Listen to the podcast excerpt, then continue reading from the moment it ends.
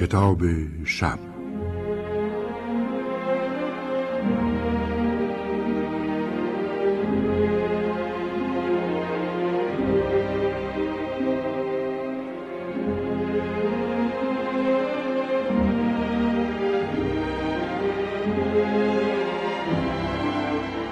طرفهای ما گاو کم است. نه چراگاهی هست و نه مزرعه بزرگی برای شخم زدن. برای چریدن فقط بوته های خار می‌بینی و باریک زمین هایی که فقط با بیل می‌توان شخمشان زد این دره های تنگ و شیبدار جای گاوهای نر و ماده با ابهت و آرامی که صدای ناهماهنگی سر می‌دهند نیست اینجا که ما هستیم فقط به درد حیوانات لاغری مثل الاغ و بز می‌خورد که پوست و استخوان باشند و از روی صخره بالا بروند. گاو نر اسکاراستا تنها گاو نر آن دره بود. صدایش در نمی آمد. قویتر اما رامتر از یک الاغ بود. گاو نری کوچک، پهن، بیقواره و مخصوص بارکشی به اسم مورتو خوشگله. اسکاراستا پدر و پسر هر دو با همین گاو زندگیشان را تأمین می کردند. آنها سفرهایی به دستور ملاکان دره انجام می‌دادند کیسه های گندم را به آسیاب می بردند برگ های نخل را به واسطه ها می رسندند و یا کیسه های کود را از اتحادیه می آوردند. آن روز مورت خوشگله زیر بار متوازن دو طرف پالان تلو تلو می خورد. هیزم درخت زیتون را برای فروش به یک مشتری در شهر بار مورتو کرده بودند. از حلقه ای که در پره های سیاه و نرم بینی گاو فرو رفته بود تناب شلی رد می‌شد که روی زمین کشیده می‌شد و تا دستای آویزان نانین پسر باتیستین اسکراسا که مثل پدرش دراز و لاغر بود ادامه پیدا می‌کرد. جفت عجیبی بودند. گاو با پاهای کوتاه شکم برآمده و بزرگ شبیه قورباغه بود و زیر باری که حمل می‌کرد محتاطانه گام برمیداشت اسکراسا صورتی دراز و تحریشی قرمز داشت. های پیراهنش کوتاه بود و مچها را نمی پوشند. راه که می‌رفت پایش طوری خم می‌شد که انگار در هر پا دو زانو دارد اما وقتی که باد در شلوارش میپیچید مثل بادبان طوری موج برمی داشت که فکر می‌کردی پایی داخل آن نیست. آن روز صبح بوی بهار می آمد. حس جدیدی در هوا موج می‌زد. حسی که به ناگاه صبح روزی از روزهای هر سال تجربهش می‌کردی. گویی چیزی را که ماها فراموشش کرده باشی ناگهان به یاد بیاوری. مورد تو که معمولا خیلی آرام بود بیقراری می‌کرد. صبح نانین در استب پیدایش نکرده بود. مورتو وسط مزرعه نگاه سرگردانش را به اطراف میانداخت. حالا هم در بین راه هر از گاهی می ایستاد سوراخ‌های بینیش را که حلقه از آن رد شده بود بالا می گرفت و با ماغهای کوتاه هوا را بو می کشید. آن وقت نانین تناب را می‌کشید و از ته گلوی خود صدایی شبیه به زبانی که بین آدم و گاو به کار می‌رود در میآورد مورد تو خوشگله گاه به فکر فرو می‌رفت. آن شب خوابی دیده بود. برای همین از اسلام بیرون آمده و آن روز صبح خود را در دنیا سرگردان حس کرده بود. چیزهایی فراموش شده را خواب دیده بود. چیزهایی که گویی به دنیای دیگری تعلق داشتند. دشتهای پر آب و علف وسیع و گاو و گوساله. تا چشم کار می‌کرد گاو بود که ماخ کشان پیش میآمد. خودش را هم در خواب دیده بود. آنجا در میان گله گاوا میدوید و گویی چیزی را میجست. اما چیز دیگری مانعش می‌شد. انبری گداخته که در گوشت و پوستش فرو می‌کردند مانع عبورش از میان آن گله می‌شد. آن روز صبح بین راه مورد خوشگله حس می‌کرد زخم قرمز انبر هنوز تازه است. به تازگی یأس وصف ناپذیری که در هوا موج می‌زد. در جاده ها چیزی دیده نمی‌شد جز پسر بچه های سفید پوشی که روی بازویشان نوارهایی با ریشه های طلایی داشتند و دختر بچه هایی که لباس عروس پوشیده بودند. روز جشن تکلیف بود. با دیدن آنها چیزی عمق وجود نانین را مکدر کرد. چیزی بود شبیه به ترسی کهنه و لجام گسیخته. شاید دلیلش این بود که فکر می‌کرد پسر و دختر او هرگز نمی توانستند آن لباس های سفید را برای جشن تکلیف داشته باشند. حتما خیلی گران بودند. خشم و جنون وجودش را فرا گرفت. بچه های او هم باید در جشن تکلیف شرکت می کردند. پسر کوچکش را با لباسی سفید و نواری با ریشه های طلایی روی بازویش تجسم می‌کرد و دخترک را با تور دنبالدار در کلیسایی پر از سایه و تلالو نور.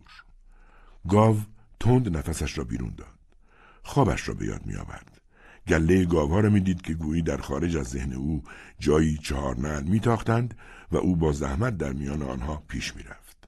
ناگهان در میان گله گاوها روی تپه کوچکی گاو نر کبیر ظاهر شد. قرمز بود همچون زخم او. شاخهایش چون داست سر به آسمان میسایید. به گاوهای ماده نگاه می‌کرد و ماخکشان به سوی مورتو میتاخت. بچه های جشن تکلیف در میدانگاه کلیسا شروع به دویدن کردند. آنها گاو را دنبال می‌کردند و فریاد می‌زدند یک گاو نر! یک گاو نر! آن طرفها وجود یک گاو نر صحنه نامعمول بود. شجاعترین آنها فقط جرأت کرد که به شکم مورد خوشگله دست بزند و بگوید نگاش کنین! نگاش کنین!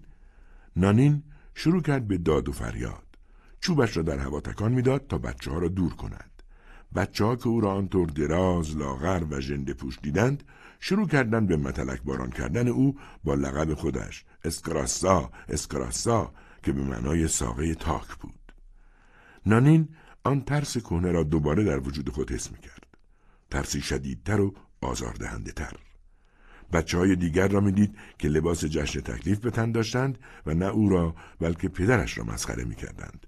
چون او هم در همان روزی که نانین را برای جشن تکلیف همراهی می‌کرد دراز و لاغر و ژنده پوش بود. با دیدن بچه ها که در اطرافش بالا و پایین میپریدند و گلبرگای گل سرخی را که زیر پای دسته مراسم مذهبی له شده بود به طرفش پرت می‌کردند و اسکاراسا صدایش می‌زدند باز همان شرمساری از وجود پدر را حس می‌کرد. آن شرمساری تمام عمر با او بود با هر نگاهی و با هر خندهی وجودش لبریز از ترس می‌شد همه اینها تقصیر پدرش بود آدمی دراز و بیقواره که میراسی جز نکبت و حماقت و بیقوارگی برای او به جا نگذاشته بود. از پدرش نفرت داشت. اما حالا شرمی را که پدر در بچگی به خاطر او تجربه کرده بود همه آن شرم ساری ها و همه بدبختی های زندگی او را درک می کرد. همان لحظه ترس وجودش را فرا گرفت. ترس از اینکه بچه های او هم همانطور که او از پدرش شرم کرده بود از او شرم کنند.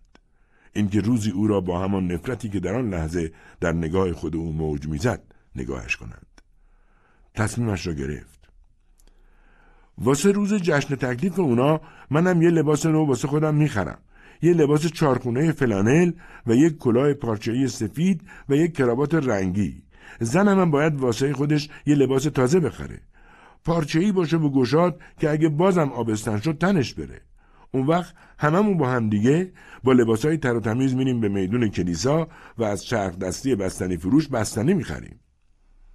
جنون گریبانش را گرفته بود. نمی‌دانست پس از خریدن بستنی و پس از گهش زدن در بازار مکاره با لباس مهمانی دیگر چطور مهارش کند. باید کاری می‌کرد، باید دلخرجی می‌کرد، خودنمایی می‌کرد و خود را از آن شرم کودکانه و در این حال پدرانه که در طول زندگی رهایش نکرده بود رها می کرد. به خانه که رسید گاو را به استبل برد و پالانش را برداشت. بعد رفت تا غذا بخورد. زنش، بچه ها و باتیستین پیر سر میز بودند و با ولع سوپ باقلا میخوردند. باتیستین اسکراسای پیر باقلاها را با دو انگوش می‌گرفت آنها را مک می‌زد و پوستشان را بیرون میانداخت نانین که حواسش به حرفهای آنها نبود گفت بچه ها باید جشن تکلیف داشته باشند زنش صورت نحیف و شکستهاش را به طرف او بالا گرفت و گفت واسه لباسشون از کجا پول بیاریم؟ نانین بیان که به اون نگاه کند ادامه داد باید لباسهای خوشگل داشته باشن. پسره لباس سفید با یه نوار با ریشه های طلایی رو بازوش. دخترم باید لباس عروس بپوشه با تور دنبالدار رو سرش. پیرمرد و زن با دهانی باز نگاهش می‌کردند. تکرار کردند پولش را از کجا بیاریم؟ نانین ادامه داد منم یه لباس فلانل چهارخونه می‌خرم. تو هم یه لباس پارچه ای می‌خری. گشاد باشه که اگه بازم حامله شدی تنت بره. فکری در ذهن زن جرق بزد آها واسه زمین گوتسو مشتری پیدا کردی. زمین گوتسو مزرعه موروسی بود پوشیده از سنگ و کلوخ و علف هرز که نانین بیان که از آن درآمدی داشته باشد فقط مالیاتش را می‌داد. اینکه آنها اینطور فکر کنند دلخورش می‌کرد. می‌دانست که مزخرف می‌گوید اما با عصبانیت در گفتنش مصر بود. نانین بیان که سرش را از بشقاب بلند کند همچنان اصرار می‌کرد. نه کسی را پیدا نکردم. اما ما باید همه این چیزها را داشته باشیم. بقیه امیدوار شده بودند. اگر برای زمین گوتسو مشتری پیدا کرده باشد همه آن چیزهایی که گفته بود می‌شد برآورده کرد. باتیستین پیر گفت با پول زمین می‌تونم پتقم و عمل کنم. نانین حس می‌کرد که از او بیزار است. فریاد زد تو با اون فتقت غزل خداحافظی رو می‌خونی مطمئن باش. بقیه نگران بودند که مبادا نانین عقلش را از دست داده باشد. در این هین گاو نرشان مورد تو خوشگله که در استب تنابش را باز کرده در را پایین انداخته و به مزرعه رفته بود ناگهان وارد اتاق شد. بی حرکت ماند و ناامیدانه ماغی طولانی و شکوگر کشید. نانین ناسزاگویان از جا بلند شد و گاو را با مشت و لگت بار دیگر به استب برگرداند. دوباره وارد اتاق شد. همه ساکت بودند. حتی بچه های کوچک. بعد پسرش از او پرسید بابا کی لباس ملوانی منو می‌خری؟ نانین به او چشم دوخت. چشمانش با چشمان پدرش مو نمی‌زد. فریاد کشید هیچ وقت. سپس در را به هم کوبید و رفت تا بخوابد.